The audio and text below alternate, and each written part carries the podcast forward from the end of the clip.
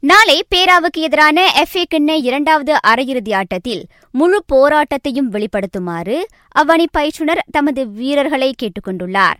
அவ்வாட்டத்தில் அவர் சிறந்த பதினோரு விளையாட்டாளர்களை களமிறக்க உள்ளார். முதலாவது அரையிறுதி ஆட்டத்தில் பஹாங் பேராவை மூன்றுக்கு ஒன்று என வீழ்த்தியது குறிப்பிடத்தக்கது.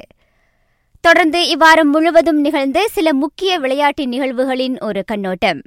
தேசிய வீரர் எஸ். சுரேஷ் மாற்றுத்திறனாளிகளுக்கான உலக அம்பெய்தல் போட்டி தனிநபர் ரிகவ் பிரிவில் தங்கம் வென்று அப்பதக்கத்தை கைப்பற்றிய முதல் மலேசியர் என மலேசிய சாதனை புத்தகத்தில் இடம்பெற்றுள்ளார்.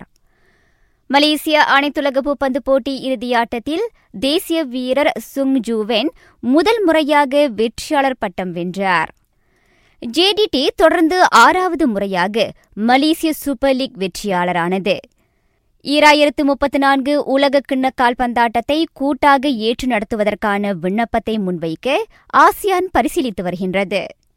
பிரான்ஸ் எஃப் ஒன் ஜிபி பந்தயத்தில் மெர்சிஸ் ஓட்டுநர் லூயிஸ் ஹமில்டன் வாகை சூடினார்.